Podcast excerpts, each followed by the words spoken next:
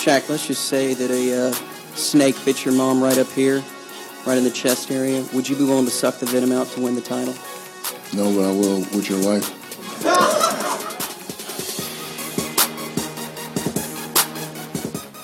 I'm a man. I'm 40.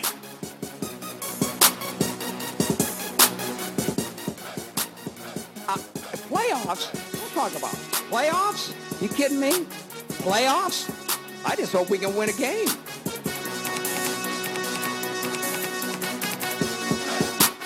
and we're in here talking about practice. I mean, it, listen, we talking about practice. Not a game, not a game, not a game. We talking about practice. Hello and welcome to the Pick and Roll podcast. I'm Bill Golden. Alongside me, as always, is Kevin McClernon. Kev, the second round of the playoffs are over already. It was a very quick second round, very disappointing second round. Uh, the longest series was five games. Three went to five, and one was a sweep. I mean, it was just, it wasn't what we expected. Yeah, I think we we all we I mean we both had at least one game or one series going to six games, so very disappointing, uh, especially since the Sixers were out in five. Uh, but yeah, disappointing not to see any of the series go long. Yeah, I think we. I mean, in the in the Western Conference, I don't think we really expected too much. It was in the Eastern Conference where we thought, you know, that both series. I think both Boston and, Philly and Toronto, Cleveland would be at the very least, you know, five to well six or maybe more, depending on what Cleveland did. But I guess let's just start out west with the the Houston Rockets and the Utah Jazz. Uh, like we mentioned earlier, it was a five game series. Uh, Houston getting rid of uh, Utah very quickly, but uh, good season for Utah overall. Yeah, I mean they got uh, a player in Mitchell uh, offensively that they can build around. They have already have Gobert that they build around defensively, so uh, they're going to need a lot more, obviously, to try to compete with those two teams at the top. But uh, really a good season uh, for Utah. Yeah, I mean, a heck of a coaching job. Uh, we talked about that for the regular season for the Utah Jazz, and um, you know, taking a game uh, from Houston, and that game was actually in Houston, and at that point, it seemed like, hey, we might get a surprising six-game series out west, but Houston was able to, you know, beat Utah pretty pretty handily in both games uh, in Utah, and, and closed out the series. Uh, Utah lost by more than ten the rest of the way. I mean, Houston was just a superior team. Yeah, uh, I mean, hands down to Chris Paul in that last game, just played phenomenal. Probably one of the best two minutes I've seen all year uh, from a player. Yeah, and I- think it was just finally he was he, he could see uh, the conference finals in front of him, and uh, something you know next level turned on in him. Um, you know, there was a couple points where it looked like Harden wanted the ball, and, and Paul was waving everybody off. I mean, including Harden, and was not even looking at D'Antoni. It was he- knew he was hot, and he was going to make the, the right play. Most of the time, actually pulling up for for shots or driving to the rack and shooting himself, but. Um, I, I think that's really what that was just desperation all these years and finally seeing it in front of him and then just being a vet who's a great player and just going out and taking it. It was it was awesome to watch. Yeah, he, he's been within grasp before, and ironically, it was Houston who came back from. I think they came back from a three-one and uh, against the Clippers in that game six, where if you remember, Josh Smith and Corey Brewer the ones who led the comeback against the Clippers. So I think it's pretty funny that uh, Houston that did that to him then, and that's the team that's taken him to the conference finals finally. Yeah, it is. It is very ironic. I know that was talked about uh, during the series. Um, as, as far as the future for them, I think going forward, they're probably going to want to uh, lock up Derrick Favors. I mean, he's unrestricted, um, but I would think they would try to bring him back. And then they, uh, Dante Exum is is restricted. I would think they would try to bring him back as well, wouldn't you? Yeah, I was really impressed with Exum before he got hurt. I think he just missed game five. He got hurt in game four. Uh, really good defensively against Harden. Um, and I mean, he's just a, a late bloomer. I mean, he was a top five pick by Utah. Um, I think he's going to be really good, especially on the defensive end. Yeah, that's that's where his game really is. Um, I would say definitely above average NBA level. Um, he's a guy that you want to be able to bring off the bench, and he's athletic. He can get to the rack and stuff like that as well. Um, but they, like you said, they they figured out, they found out that you know they have a superstar in Donovan Mitchell. You know, going forward in the future, um, you know, Ingles has proven to not have been a fluke. Um, so I and and Gobert, uh, defensive player of the year. I think back to back seasons now he's you know the best, probably the best inside defender, maybe with Embiid, uh, one and two. Um, so I, you know, with that core going forward, I, I don't see them um, not the not not being in the mix. But like you said, uh, at least a, another superstar away from being able to contend with the, the big the big dogs at the top. I think this would be his first defensive player of the year. I don't think he's won yet. Draymond won last year. Oh, I, I think thought- Kawhi won the year before. Okay, for some reason I thought he had won last year. Um, but yeah, I mean he he's always anyway been in the conversation, and uh, he he got Yeah, this one, and uh, I think you know he's only 25, so he'll be in the conversation going forward as well. Um, and then we'll talk about the Rockets a little bit when we, we talk about the next round. I guess we can move on to the Golden State Pelicans series. I think some people after the first round, including myself, you know, with the way the Pelicans played, were um, you know prepared to see them maybe I don't know, scare the Warriors a little bit, but the Warriors were able to get rid of them in five really without much trouble at all. you confused me a little when you said Golden State Pelicans, but yeah, the, the series was. I think we both predicted five. Um, but yeah, I mean that's that's how we thought it was going to go. Uh, Anthony Davis would have had to play amazing to keep him in that, and they did a really good job of uh, containing him. Uh, really going to be interesting. And I mean, obviously, the big question with this team is what do they do with Cousins? Yeah, I mean, the way that those two guys are playing together and what Anthony Davis was able to do by himself against the Blazers, and then, you know, they took a game from Golden State, which is impressive. I mean, Golden State's a really great team. Even to win one with that roster is is, is an accomplishment to me. Um, if I'm them, I don't know what you think, but I definitely resign him and see. Um, I, I don't think they can necessarily beat the Warriors, but I think they could very easily take it to six, maybe seven if everyone plays really well against the Warriors going forward. Well, they're not short of confidence because I mean, Cousins said if he was healthy, they would have ran through the Western Conference. I think is what he said. Uh, so I, I think they do. I mean, you can't build your team like Golden State or Houston because I mean, what those two, two what those two teams do and what they're trying to do, it's just uh, way too way too good. Uh, you're gonna have to try to beat them, and I mean, finding two of the best big men in the league. I mean, that's a good way to start. Yeah, it's um, sort of anti what Rockets and Warriors are doing, which I think is a good strategy. Um, obviously, the Rockets, and we'll talk about this, are are going the way the Warriors are, and I think doing the going the other way can definitely work, um, especially because not just against those teams, but uh, most teams, maybe no teams in the NBA, really have guys that can guard both of those players at the same time. I mean, I would say no one does. So I think that's why they had so much success together. You know, the only question in the beginning was, can they learn to play together? And they definitely showed that they can. Um, so you know, if, if they can, you know, keep the, those two guys together and and you know, I think they're a couple pieces away from really getting far. But I, like I said, I think they can make it interesting against Houston or Golden State if both those guys are healthy. Yeah, I mean, the problem is who can cover them. I mean, Golden State has Draymond and KD. I mean, that's. I mean, you you would think Cousins should be able to back down uh, Draymond, but still, I mean, if that's the best anybody can do, your, your chances are going to be pretty good to at least, like you said, uh, stretch that series to maybe six or seven against Golden State.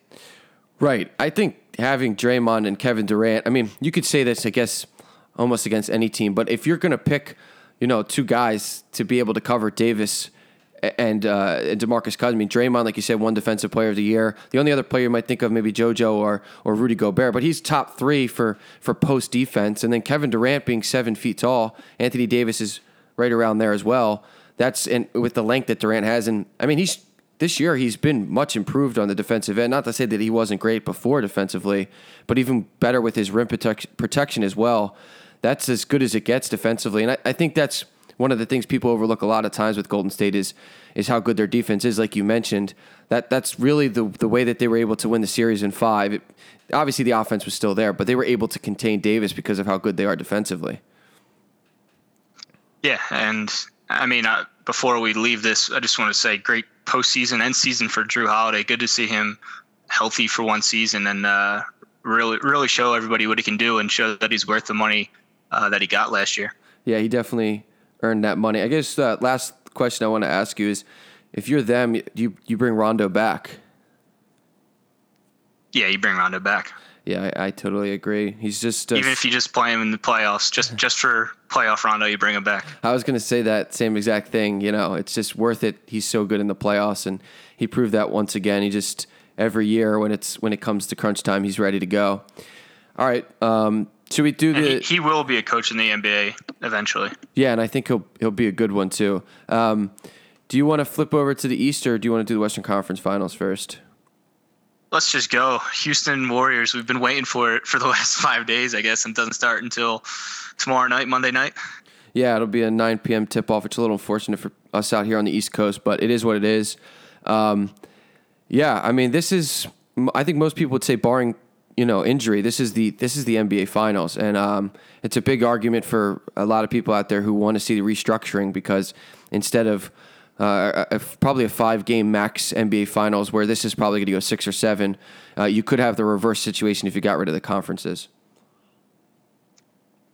Yeah, I think it goes six. I would I would say five, but Houston is the home team, and I just I wouldn't bet on Golden State winning two out of three on the road, and that's that's a little tough. Uh, so I'll pick this in six. Um, and, I mean, it just depends on whether Houston gets hot. I mean, we, we saw them go awful in game two and just couldn't shoot the ball in in uh, in Houston against Utah.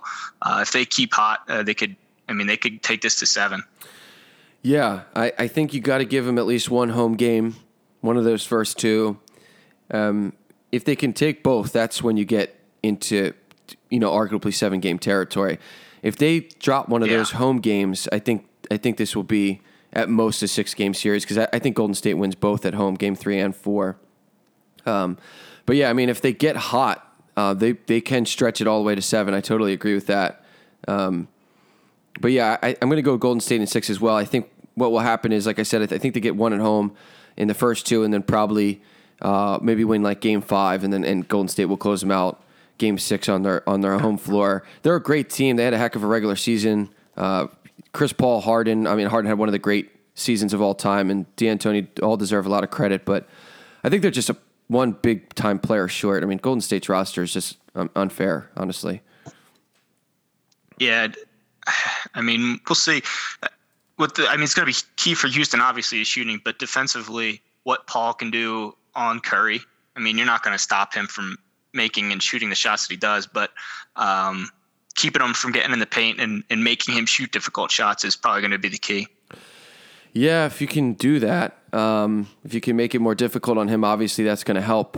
Uh, I know he's really good at taking bad shots, but if you can get yourself in a situation where those are the only ones he's taking, at least you're lowering the percentages. You know, you definitely can't let it be easy for him. And Chris Paul's a great defender and he's a vet. I think he'll do his best to try to get in Steph's head, and and you know he he will talk uh, if he needs to, and I, I think he'll do a lot of uh, of touching Steph to, to to kind of try to mess with him as well. Um, but yeah, I mean the Rockets defensively, like I said, were pretty good this year, especially for a D'Antoni team. I think a lot of people are going to focus on the offenses between the two teams because of how prolific they are and all the threes and stuff. But I think you bring up a good point. I mean, I think the defense is really going to be the key here. I- I'm betting on Golden State because I don't think they're going to let Houston stay hot for more than uh, maybe one or two games. I, I think they defensively they, they'll they'll lock down. They're they're always uh, really good on that end, and then that's when they you know they transition and that's when they start you know shooting transition threes and all that. But you know that's why I think not only with the offensive prowess, but it's really the defense of Golden State that I trust more than Houston. Yeah, and I mean we have to. I mean, we can't forget that this is really the first year that CP3 and Harden have played together, and they didn't play all season together. They they really didn't play much together, and uh, I know they play. Um, usually, when one's on the floor, the other one's sitting often. Um, so for them to win this series, they're going to have to play a lot of minutes and a lot of minutes together, which they're not used to. Yeah, so far, uh, Houston and Golden State have only lost a combined two games to this point. So um, they're both really great teams, and, and they've been executing at a high level this whole time in the playoffs. Um, they really just. Well, not two combined. They each they each lost. I'm sorry, two, yeah, right? they each lost two. That's what I meant to say. My, my bad. Yeah.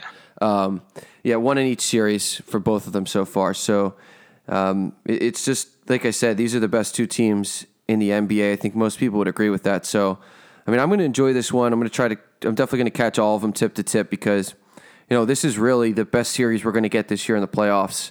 Obviously, I'm going to watch the finals and enjoy that as well, but you know this is the series of of them all for for this year, unfortunately. Yeah, and uh, I mean, I, I don't like you mentioned. Uh, I don't want it to be changed. Uh, the format, I, I think they should keep it East and West, um, just for logistic reasons. I mean, traveling for those teams because you would have to change the regular season too. That that's a whole different thing. I think I don't expect that to be changed for a while. So, um, I mean, this has happened before where the best two teams uh, are in the same conference. So it's just a bigger deal this year. Yeah, I think the problem is the disparity. I guess when Golden State didn't have anybody even close to them in the West, it wasn't as glaring because it was basically Golden State and everybody else below them. And uh, Cleveland did did beat them uh, obviously a, a couple years ago as well, but I think this time it's just more glaring because the best two teams are clearly Golden State and Houston, and then there's a significant drop off after that, which I think will show itself in the in the finals, regardless of who comes out of the East. Um, and you, you, can see that, like I said, them winning all their series so far, four to one, and, and really without much trouble at all. Um, but I'm I'm with you. I don't think that they should change the format, but it's definitely an argument that people are making. I, I think in the future, and then you know, probably three to five years from now, the East, and I, you can make an argument this year the East was the better conference, top to bottom. But I think three to five years from now, the the weight will be the the other way, and it's just the way that happens. The balance of power shifts, and that's just it's just going to happen. It's happened before. It's going to happen again. It's just one of those things. Yeah, and I mean, I think a lot of those teams in the West. Um, I mean, after those two, I mean, we saw it in the, the results. They were all about the same. Um, and when it came to the playoffs, it was all about matchups for those teams. Yeah, uh, you know, we talked about it previewing the uh, the playoffs themselves. I think the difference between this three seed and ninth place was like t- three games, maybe four. So all those teams, like you said, they're all pretty much the same. Um, and you know, OKC uh, was out of those teams won two games. That was the most that any of those teams won. So um, you know, it's just it's just um, I, I, like I said. I think the, the East, top to bottom, is a little bit stronger. We'll we'll see what some of these teams do going forward. And I talked about Portland maybe blowing up, and OKC is probably not going to get Paul George back next year. So that disparity is probably actually going to get worse in the West going into next year, whereas the East is going to be a lot a lot more even. I would think next year. Yeah, there's a couple guys that control um, the, the power of the conferences because uh, a couple big names, obviously. Uh, we'll see which way which way they go if uh, Paul stays or Paul George stays in the in the West and if LeBron stays in the East. Yeah. Uh, so let's uh, let's just use that as a transition. Uh, talk about LeBron's team. Uh, we had a lot of question marks about the, them. Um, we both didn't trust Toronto. I think that was most the analysis that was out there. I mean, I think everybody felt the same way, very nervous and tentative. The Cleveland gets taken to seven by the Pacers. Obviously, the great story with Oladipo, but the Pacers really aren't that good, and Cleveland just didn't look that good at all. Uh, but no one trusted Toronto, so I think we both said maybe like six games. But man, LeBron and, and company showed up, and uh, he just owns Toronto. I think they've played the past three years, and correct me if I'm wrong. I think Toronto's won one out of thirteen. I think it's I think it's ten straight. Yeah, so maybe one out of thirteen. It's yeah. it's bad. Uh, Toronto just looked awful, and I mean, whenever they would get ahead, they they would blow it at the end of the second half and let Cleveland get back into striking range, and you just can't do that. I mean, you have to finish the halves, and you cannot let LeBron even uh, sniff a comeback. It's just so bizarre to me. They just look so scared, and it's not all of the Raptors. It it really the focus for me is on Kyle Lowry and DeMar DeRozan, and it's for me, Lowry was really glaring a lot of times in this series. Uh, he didn't seem to have any interest in trying to uh, take over or do anything to try to change, you know, the tide when it started going against them, or if they were down by a lot of points. Those guys just once again ghosted on their team, and they got their coach fired. And I think he won Coach of the Year this year, and he, probably deservingly so. We talked about a lot of deserving candidates. No, I'm not going to say I think he, he was I think that was coach voted. They don't they don't come out with the official media vote until that stupid show at the end of the year. Oh right, I forgot about that. But yeah, I mean the coach voted one, uh, which I, in my opinion, I if I was a coach, I would take that um, with a lot more. I, would weight that more heavily. I, I would appreciate getting the one voted on by my peers more heavily than by the media. No offense to the media, but you know your peers are your peers, and for them to appreciate you means a lot. I, I would think, and I know I knew he was going to get fired. I think everybody knew that, and it's a shame because it's not really his fault. I mean, it, it's hard to to do anything when your two stars bail on you. Well, LeBron James got fired. And how many coaches has LeBron gotten fired now? He, he got Vogel fired from the Pacers because they can't re- couldn't reach the finals. Mm-hmm. He got David Blatt fired from the Cavs. Uh, I mean, it's just kind of ridiculous how these teams who are good uh, just can't get past LeBron's teams and they get fired. They fire their coaches. Yeah, I, I understood Indiana's firing a little bit less. I, I think they the series were a little bit longer if I if I remember correctly. This I think yeah, this, six games or so. I think. Yeah, usually, and, and they, they, were competitive. This Toronto thing that's happened, like you said, ten straight, and I, I'm pretty sure it's one of one of the last thirteen they've they've won in the past three years against them. To exit 4-0, 4-1, 4-0, even against LeBron, if you have a team like the Raptors who won, what did they win? What did we say, fifty nine or something games this year? It just um, it it can't happen. You have to win one, at least one. Probably you should win two. It's, and like I said, I think a part of that also was uh, them coming off a seven game series against the Pacers. But I mean, you're right. It, it, it, was LeBron, but it would have helped if you know his superstars didn't ghost on him every year. And I, I can't call them superstars; they're star players. Didn't ghost on him every year. Well, yeah, and Casey sat uh, DeRozan for what the last 13 minutes 14 minutes of game three, I think. Mm-hmm.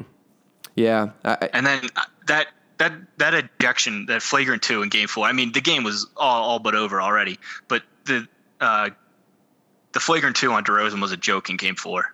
Yeah, there's been some really bad calls in the playoffs so far. I mean, if you watch closely, it, it they've been doing, a, I think, a really bad job officiating in, in almost every game that I've watched it's kind of shocking and it's it's it's sad to see. I hope the NBA uh, does something about that in the offseason. I don't know what, but maybe put them through training again or, or run through some video with them to show them.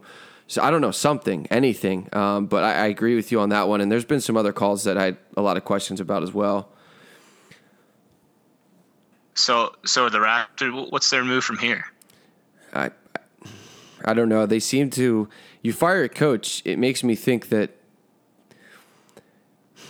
well, the team would say the same because I mean, they can't blow up the coach and the players, right? I that's the thing. I, I wouldn't think so, but I don't know what they expect from this going forward because their window is closing. Boston's better. Philly's going to be better starting next year.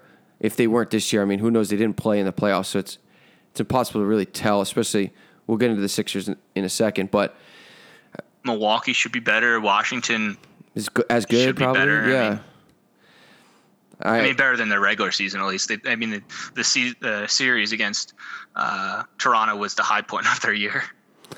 Yeah, I mean, there was talk about them losing DeRozan. I think the free agency, what was that last year, or the year before, and it didn't happen. They were able to bring him back, and they have everyone locked up at least for the next year, except for they probably want to bring VanVleet back. Uh, he was like he looked like their best player at times, which is not not a good sign. Um, and well, it, they went to him twice in the in, in the uh, the game that went to overtime. They had him shooting the last shot twice. Yeah, once in overtime or once in regulation, once in overtime. And I mean, he's he's a good player, but I mean, Lowry or DeRozan has to be making a play there.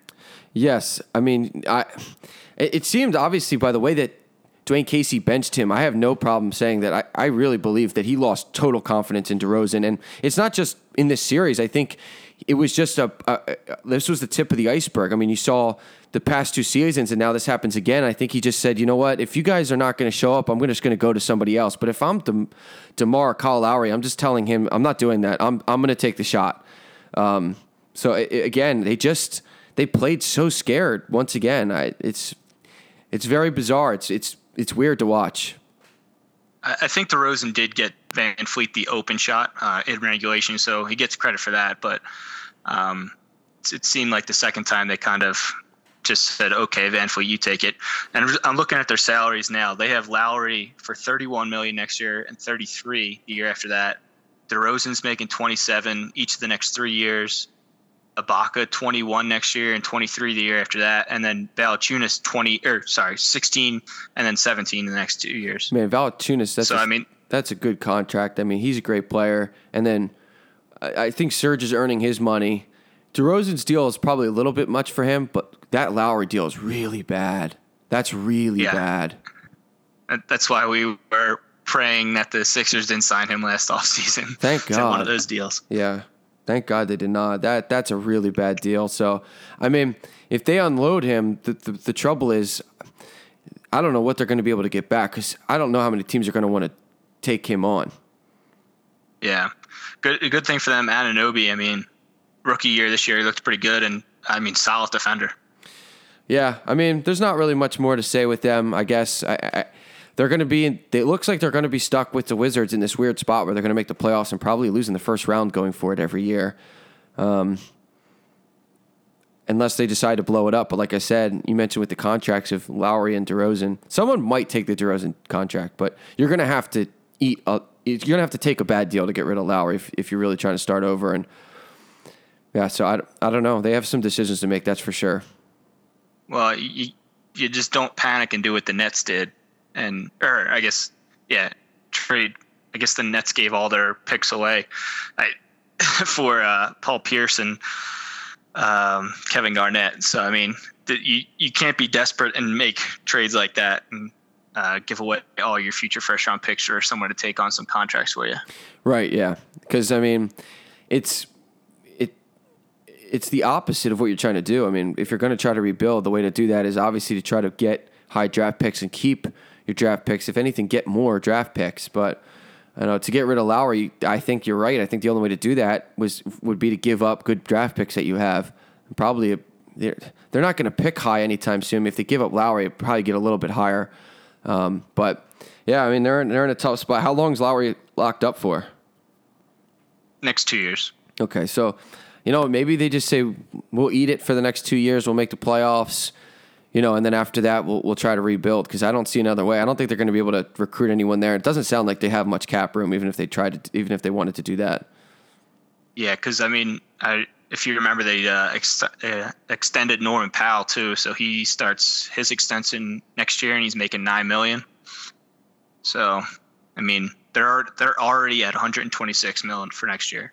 Yeah, yeah, it's not uh, it's not ideal. I I I think that's if I'm them, that's that's what I think. I think let's just run this Lowry contract out and then let's blow this whole thing up. But we'll see what happens. Um, let's, I guess, finally move on to um, what we probably really want to talk about, which was, well, I guess you could say it was a disappointing end to a really great season overall. I, like I said, I, I just felt so proud of this team. They they accomplished way more than any of us expected them to this year. Yeah, it's just a tough pill to swallow, especially to Boston um, in five games. Um, but yeah, uh, such a great season. I mean, if you told me in the beginning of the year that the Sixers would make the second round, uh, I would have been ecstatic. So y- you really can't complain about uh, exiting. And they, there was no way they were going to beat, um, even even if they reached the finals, which some people were predicting. Uh, th- there was no way they were going to be the team that comes out of the West. Yeah, I mean, it wasn't at that point. I I don't think anyone was expecting that would have been beyond uh, anything that we could have imagined coming into the season. Yeah. Getting into the second round, I'm totally with you. That was beyond really goals. I mean, I thought for for me, I thought maybe we can get one of those you know seven, eight seeds and, and lose in the first round. That would have been great. But um, I think what happened was we were so hot and we came into playoffs hot, and then, like I said, I really truly believe Miami was easily the worst team in the playoffs this year, and we got we got a good draw. Um, there's no way we beat any of the other teams in five games, and um, you know even if we played as well as we did against Miami, and then we just you know we lost in five. There was a couple close games that could have went either way. We made some really bad plays, and I think Ben Simmons kind of did he he didn't play up to you know the standards that we are used to in the regular season. But at the end of the day, he's a rookie, and you know he had a bad playoff series, and I don't know if you can expect much more out of a rookie. A, a rookie point guard too. I, I, somebody brought this point out to me. Like, if you compare it to the NFL, I mean, if you're looking at a rookie quarterback, it's way different than looking at a rookie wide receiver. I mean, the rookie uh, quarterback slash point guard has so much more responsibilities, and it, it's way easier for them to fail when the big moments come. Yeah, and especially when the team it, the shots aren't falling like they usually do, um, or we hit some kind of adversity. The pressure, like you said, it falls back onto the guy who's handling the rock, and, and that's Ben. and the pressure really starts to become you have to make the right play on every possession, especially when you try to come back. And the defense is intensified, and obviously Brad Stevens does a great job with the defense. And I, I texted you and Shane, the guy I was talking about with the rookie wall. The question I had was, had Simmons hit that? It's hard to say because his statistics were still great. Um, he was 15, 15, almost 16 points per game, eight rebounds, eight assists in the regular season. In this series, he was 14 and a half points, seven and a half rebounds, six and a half assists. The really striking thing was his plus minus. He was minus 21 in the first game. The only one worse was Belinelli. He's minus 23 in the second game. That was worst on the team. He's minus 11 in game three. The only one worse was Covington. He was plus five in game four uh, which was the which was the, the the great TJ game. But the other starters, Redick was plus 17, TJ was plus 18, Joel was plus 22, and then Simmons was again worst on the team, minus 13 in game five. I'm not trying to blame him or anything like that, or I, I don't have any problem with it, but it, it is a question. I think maybe it's possible that it wasn't just the playoffs, the pressure, Boston, whatever, that he may have hit his rookie wall finally. Well, I, I think it was more of Boston having a great game plan against them having a defender like Al Horford uh, who can play him uh, great if he can back off him. I mean, because they were just tempting him to shoot, and the fact that, like you said, that the shots weren't going down. Belinelli or uh, Ilyasova and Covington were atrocious shooting in this series. Yeah, that that is the thing that the, the shooting went totally out the window, which is why TJ got so many minutes in the back part of that series. Belinelli the problem with Belinelli is he's like a net zero. If you're talking about offense versus defense, when his shots are falling, when his shots are not falling, he is a net major loss because he is he's not bad on defense. He's a traffic cone on defense. He couldn't be worse defensively if he tried to be worse defensively. So um, when he's shooting like he was, I, I wanted ben, I wanted Coach Brown to just bench him and stop playing him completely. Um, I didn't really see uh, why why to continue to play him, especially if you're going to give TJ all those minutes. And TJ was playing so well. Obviously, Redick started to get frustrated there at the end of the series, which was a little disappointing. Um, a lot of people focus on his missed three. He, listen, he's not he's not supposed to be the guy who makes the shots at the end of the game. That's not him. It's never been him. He's a role player. But I thought from a leadership standpoint, him getting frustrated with Ben and JoJo and not bringing the team together instead of started yelling at other people, and I, I was a little disappointed in that. But you're totally right. Ilyasova was really bad shooting, and, and Covington, he's so great defensively he, he couldn't have been worse. I think he was combined 0 for 14 or 0 for 18 in games one and games th- and game three combined. Um, so all, all, the Covington haters got a lot of uh, a lot of stuff to talk about in this series. That's for sure.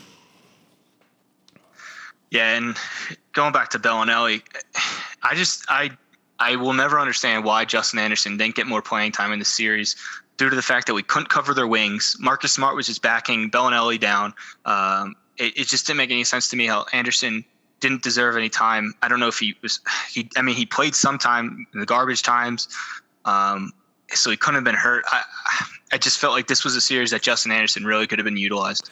Yeah, I think a lot of people were thinking the same thing, and um, I, I, I think Brown got out coached in most, if not all, these games. It's, it's hard to blame him, but I, I think the coaching decisions were poor in a couple of the games, especially at the end of the first half a couple times not calling timeout or doing something to try to. I mean, timeout really is the thing to do. A couple times when they when the Celtics went on these long stretches of just scoring and just stopping the Sixers and just really all around just started to dominate for stretches at times. And then yeah, you talk about bringing TJ in so late. Uh, in the series because he played so great. Now it looks bad because maybe he should have played more minutes to start with. And then you, you, talk about the same thing with Anderson, especially like you said, Ilyasova shooting poorly, Covington shooting poorly, um, and then uh, Belinelli was obviously awful. So to change something up, I think he took too long to do that. Yeah, and I mean, it's coaching, uh, great coaching by Stevens, but you also have to remember, and I heard this stupid stat that the Sixers had more playoff games played than the Celtics. That's dumb because the, the games weren't where they mattered. I mean, Horford has the experience. Marcus Smart has the experience. I mean, a bunch of the players, not a bunch of them, but Brown, Rozier were there last year when they went to the conference finals. I mean, the Sixers, I, I mean, I don't know who has all the games, but I'm guessing Redick has a lot of them. Uh, I'm guessing Jerryd Bayless has some of them, Belinelli, Ilyasova.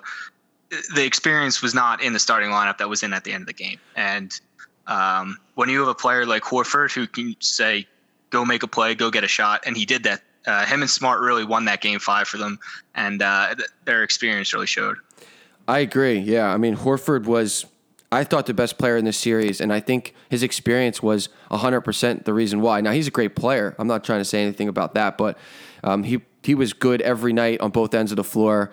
He didn't make many mistakes at all, and he was he was he, he was great as a leader. Um, and, and, that's the kind of player that he he is for them, and it, it's good for them going forward. But you're right. I mean, I wonder how many playoff games in the conference finals because we know Redick's never been. I'm not sure if Belinelli has. Ilyasova, maybe. Um, so and and like you said, they're not the starters. The the guys for the that Boston that were playing at the end of games and really playing most of, of the minutes were the guys that had their experience. So I agree that's a that is a silly statistic. Um, but was Redick Redick didn't make the finals with Orlando? I thought he was on that team that went to the finals. Uh, yeah, I think you're right. I, I was thinking about his Clippers day, but yeah, yeah, you're right. He was he yeah. was. I think he started on a team, didn't he? I don't know. I, I just remember Turkoglu was like Unbelievable. Oh, as you would put it, a, a world beater that, in that playoffs that year. Yeah, yeah, that's right. Um, yeah, and I mean, all this being said, I think we're both really happy with the season and proud of, of these young guys playing so well for so long this season and, and winning a playoff series pretty handily. And like I mentioned at, at, the beginning of our conversation, a couple of these games could have easily went the other way. I mean, game two goes our way. It's a completely different series. So, and, and game three, it's the same thing. So, uh, it did end in five, game, but it wasn't. It wasn't a. It wasn't. Every game wasn't a blowout. It was very close.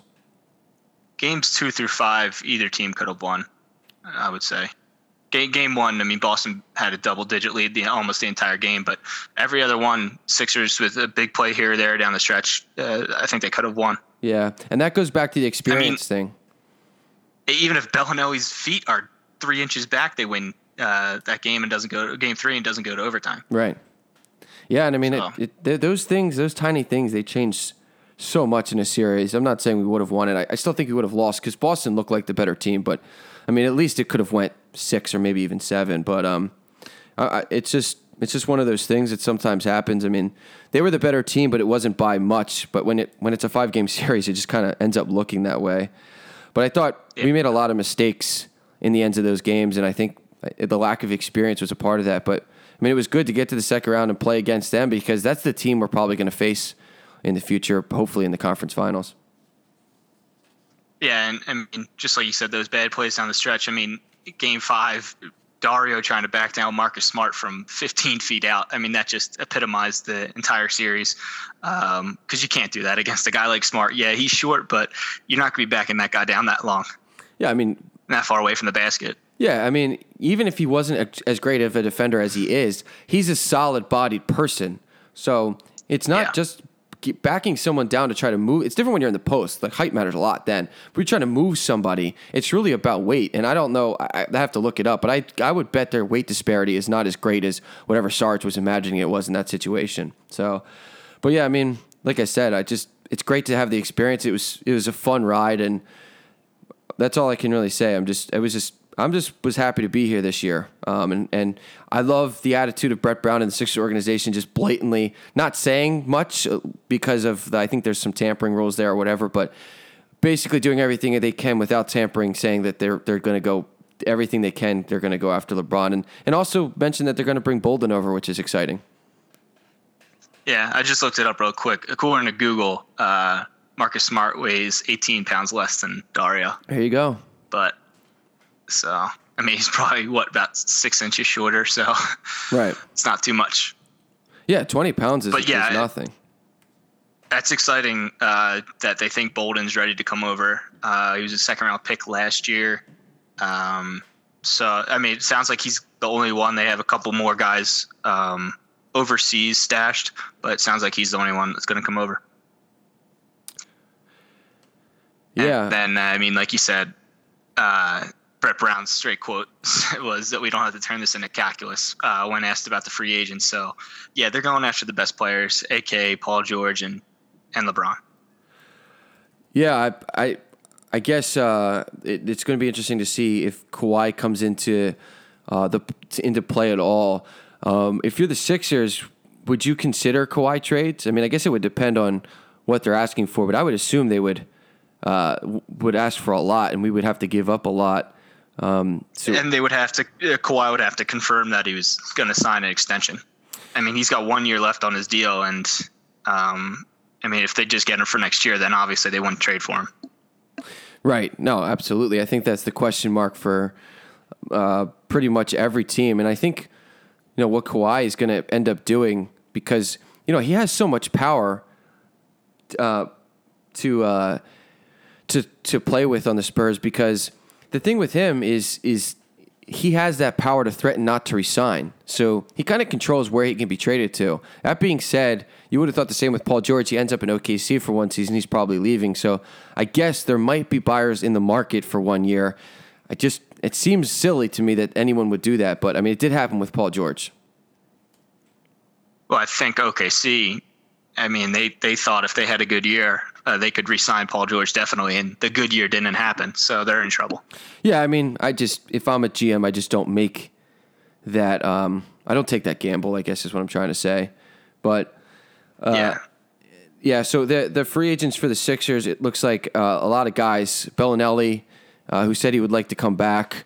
Uh, Richaun Holmes, Ersan Ilyasova, Amir Johnson, TJ, um, and JJ Redick. So, what are your thoughts? I mean- TJ just TJ's uh, option just got picked up Okay, yesterday. so- So, I mean, or or they they have the intention of picking it up. Okay, cool. So the, so so TJ's out. That, that that's good. Um, I, I that was obvious that was going to happen. But for the other five guys, I mean, what are your thoughts? I mean, who do you think they should try to keep? I mean, none of this is going to happen anytime soon um, because they're going to wait until the big time free agent sign and see if they can get them. Amir's not coming back. I, I would almost bet that.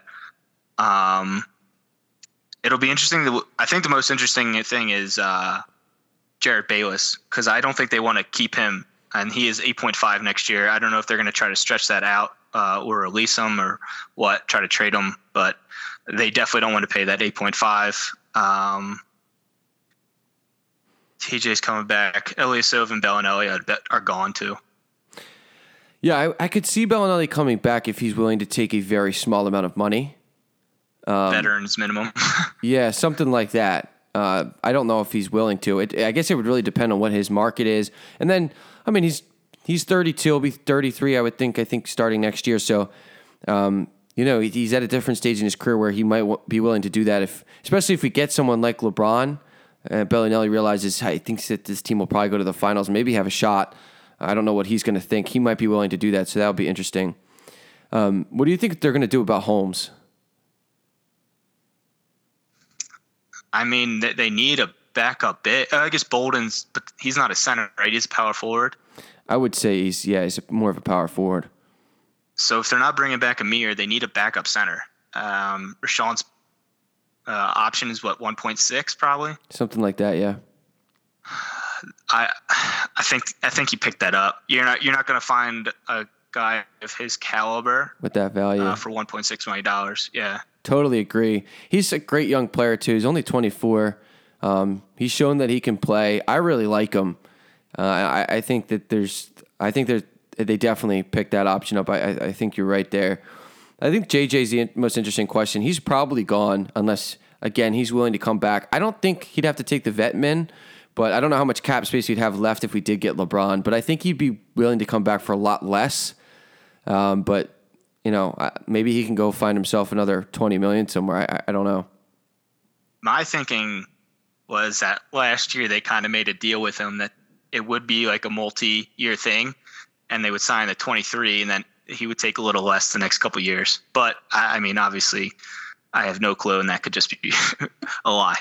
Yeah, I mean, I hope that's the case, and I think maybe uh, JJ wants to see what the team looks like, and I think the other problem could be, and I think maybe if you're right about this, the reason they would have done this is because they wouldn't know who they were going to get and how much that was going to cost. So maybe they told JJ, "We'll give you the change we have left. We don't know what that is, Yeah. but whatever it is, we'll give it to you if you want it." And uh, that's it's very plausible because. I mean, for him to sign a one year contract for that money, I mean, it's definitely worth it, even if he has to move on. But I, I think he liked playing on this team. He, he seemed to really enjoy it, at least until the end when he started yelling at everybody. But he seemed to really love playing here. So we'll see. Yeah, and he almost he, he also got nailed by Ben Simmons when they were running. They ran into each other, so he probably wasn't uh, happy about that. Yeah, that is that is true. All right, so um, so yeah, so it's a it's a bright Sixers future. I, I know they just showed the lottery date um, during that last game, which I'll definitely be tuning in for. But it, it's nice to be talking about maybe signing a big free agent and and definitely either way being really good for playoff team going into next year. Um, and and still having the lottery pick is great, but it's it's great that the offseason focus and these podcasts will be on free agency and looking to next year's roster as a playoff team. Uh, that's just really exciting. I, I mean, I love the lottery. I mean, it, it provides a lot of entertainment, and but I, I really enjoyed having to look up the date for the lottery and not knowing it this year. Right. Yeah. Because I mean, really, I mean, it's halfway through the season, maybe before you're already ready to to look forward. You're already watching college. You know, you're already trying to figure out. You know, you're already playing with the ESPN has that ping pong ball machine. You're already doing that and all that stuff. So you know, there was none of that this year. It's all been focused on what we could do and then hopefully get LeBron. So that, that's going to be. Oh, let me ask you one question. Sure. If, if somehow, I mean, the the odds are so low. I think it's like four percent um, that the Sixers get a top three pick or that Lakers pick falls in the top three.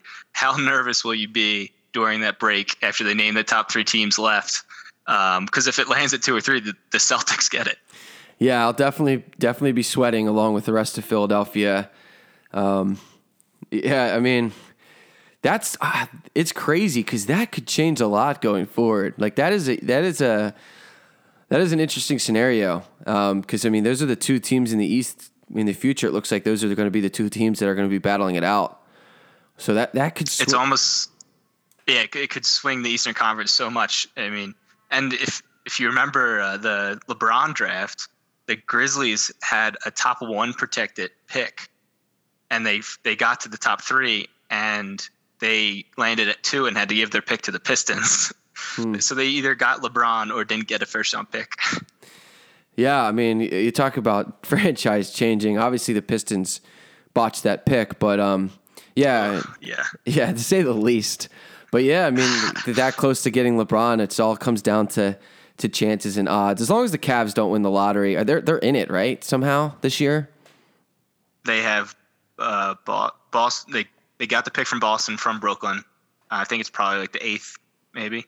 Yeah. So as long as Cleveland doesn't mysteriously mirac- miraculously win it again, um, I think I'll be okay uh, with the results. I guess losing the pick to Boston that that would really hurt. I don't want to think about yeah, that. I'd rather I'd rather Cleveland win it than yeah. I guess that's true. Boston get top three pick. Uh, yeah, because I mean they're they're pretty much uh, they're going to be in a bad spot unless LeBron some like for some reason signs back with them. But speaking of them and looking forward to the next round, I guess should we bounce back out west? We, we already talked about. oh yeah, yeah, yeah. You're right. You're right. Yeah. All right. So let's do the Eastern Conference Finals. Um, it's going to be Cleveland and Boston. It has already been Cleveland and Boston. Boston, uh, just before the podcast started, is already up 1 0 on the Cavs. Uh, they looked lights out in game one. I don't think it says much going forward for the rest of the series, but I think it's safe to say that both of us, I'm not going to speak for you, but I, uh, I was probably in between five and six. I'm obviously going to go Cavs and six now. Yeah, I mean, I was between six and seven, and I went six, and I, I'll stay with six. I think uh, Cleveland's still going to win at home in Game Six to close it out. But man, Boston looks good, um, and it was not a fluke what they did uh, to Milwaukee and Philadelphia. Yeah, I mean they just they do it on the defensive end. Really, uh, they obviously they hit a lot of shots in this game, especially early on.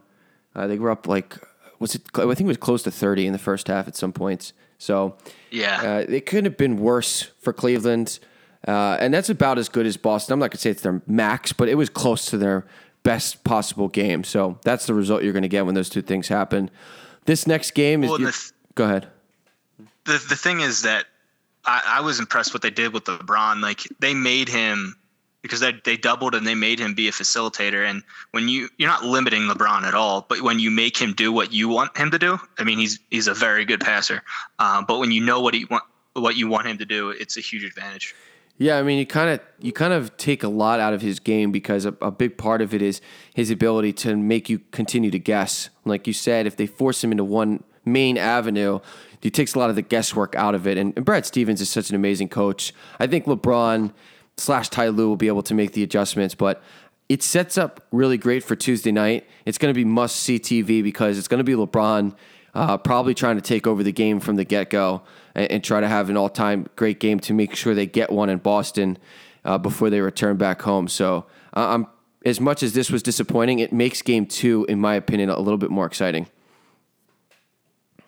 Yeah, I think the more Boston wins, it, it makes the whole series exciting because it puts LeBron in desperation mode. And uh, not, I mean, he's not in desperation mode now, but uh, he does not want to go down 2 0.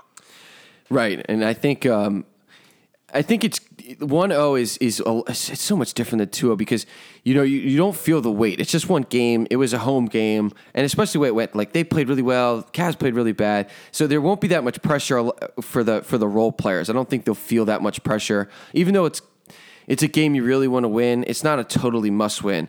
But being down 2 0 going into game three, that's when things start to get interesting because then there'll be a lot of pressure on those role players to show up.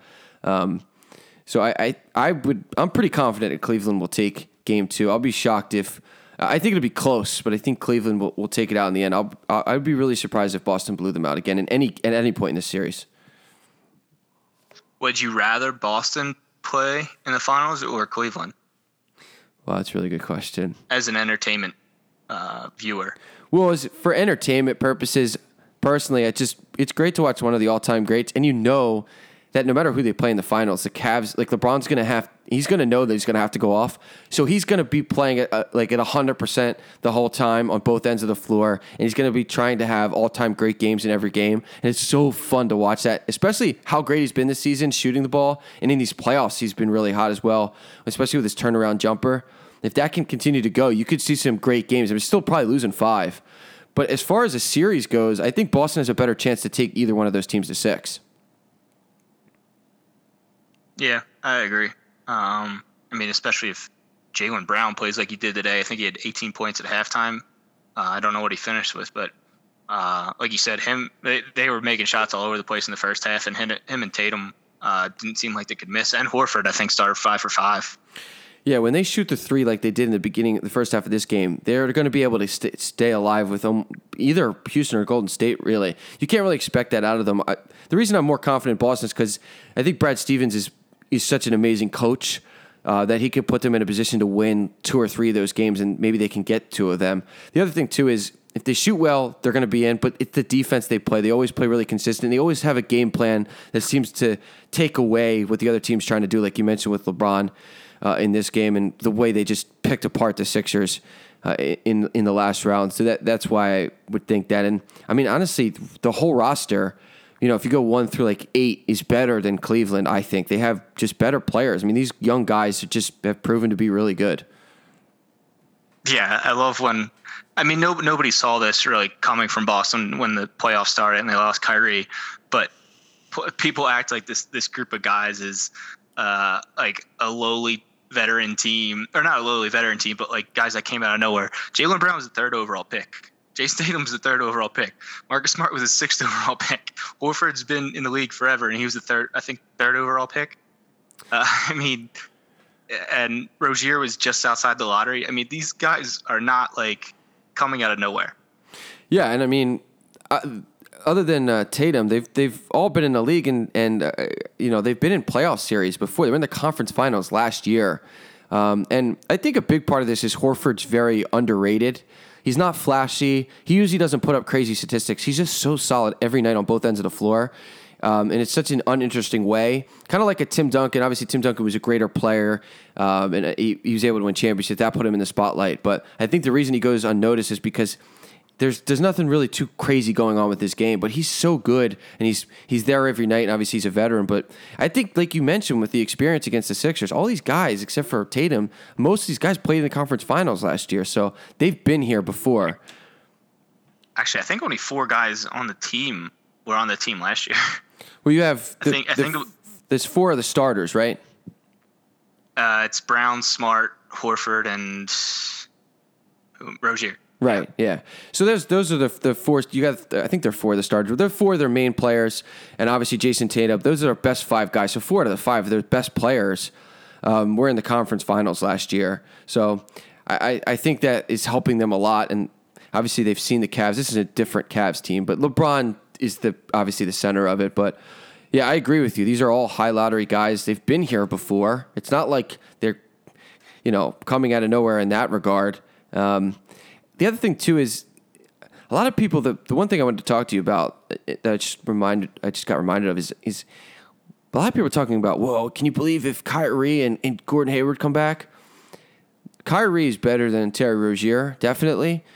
Ter- the way Terry's been playing, maybe not today, but a lot of the games, uh, Terry's been playing at a near Kyrie level. The Kyrie's a better player because Kyrie's better than him and will be consistently that good every game. Obviously, they're not getting that out of Terry every time. When he's that, when he's on like that, Kyrie's only a little bit better. And then Gordon Hayward, you tell me if I'm wrong. I don't think Gordon Hayward's much better than than uh, than the guys that they're playing right now. I don't think he's is he that much of an upgrade over anybody? Um, Like whoever he's I going to replace. Bill Simmons tweeted about this the other day because he he tweeted something about that too, and it's like it's not him over Tatum or Brown, it's him over the guys uh, that are their backups right now. So like, I mean, Marcus Morris had some some. I mean, he played awful in Game Five against the Sixers. So like Hayward would have had those minutes, and um, whoever their other guy is, Ojeleye played a couple couple minutes uh, game against the Sixers. So I mean, it's Hayward against those guys, I guess, and it would have been like Irving playing with Rozier, I guess is the point, rather than like Rozier just going to a backup if Kyrie was playing. Yeah, no, I, But like, but. Rozier would have never broke out if um, Kyrie was was still on the team, so they wouldn't have been giving Rozier these minutes. Yeah, that's a great point. I no, I that was what I was going to follow up with was uh, that that comment by Bill. I had forgotten about that tweet, but that was the point. What I'm saying is the only thing that it helps. I'm saying I don't think they get that much better because the only thing that they do is they get deeper.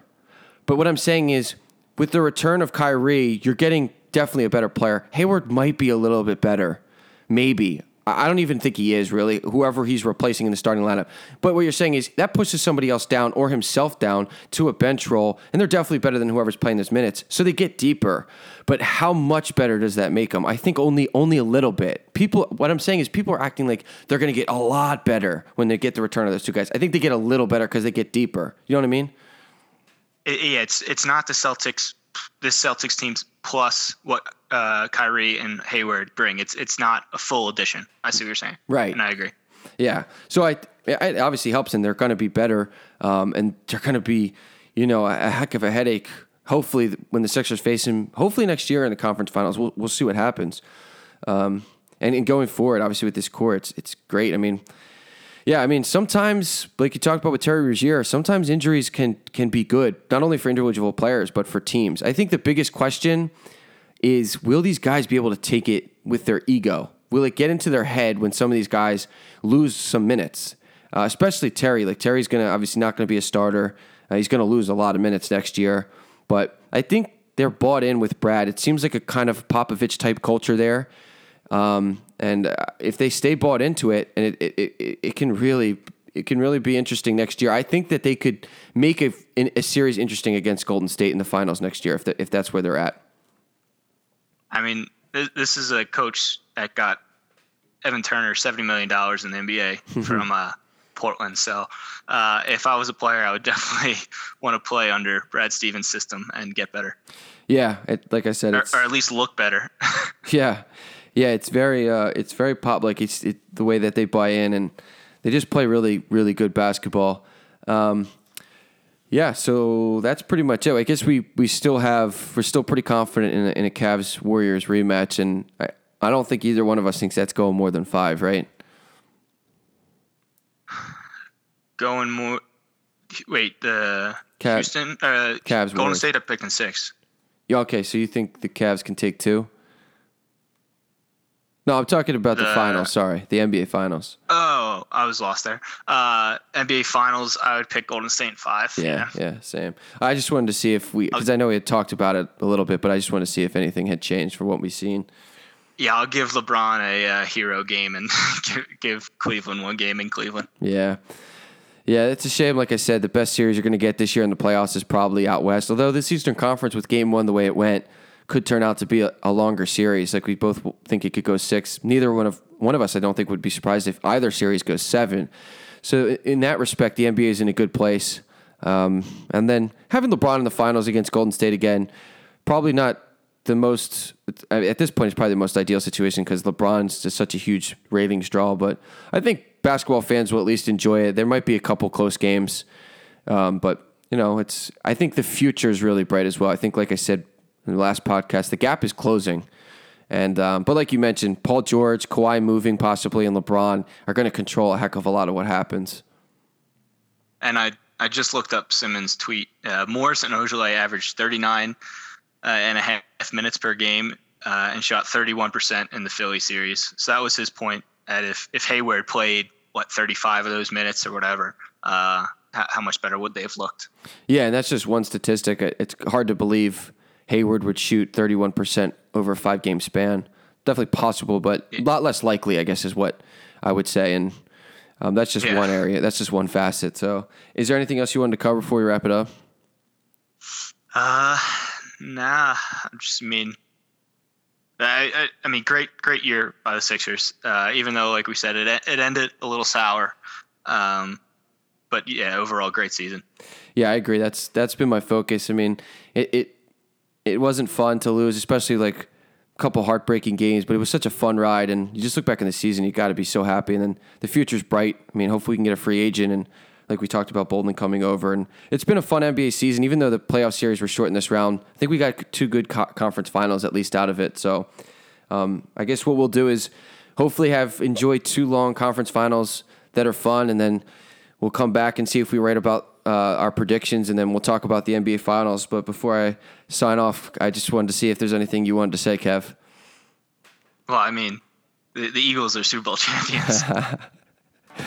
That's true. That is very true. I saw. I actually saw some uh, cuts where they were doing like Sixers highlights, um, like middle of the series or like after we had lost, basically like showing some Sixers highlights, like oh this is what, like whatever, and and then it just would cut out and just start playing like Super Bowl highlights. So I think we, we can. I mean, Wentz was at the game, game four. So I mean, that's all you need to know. Wh- which game did they win? That's right. That's that's true. He should have been at more. But yeah, so I um, mean, he's used to sitting on the sidelines during the playoffs. So Wow, that's messed up, man. but anyway, yeah, I'm glad you reminded everyone of that. I don't want them to, to slip up and forget about that. So, but anyway, uh, this has been a, a good playoff discussion, a lot of fun. We'll uh, we'll see you all hopefully in about two weeks ish if these series go the way that we think they will, and then we'll talk a little bit NBA Finals and maybe some summer preview. So, uh, for Kevin McClernand, I'm Bill Golden. This has been the Pick and Roll podcast, and thanks for listening.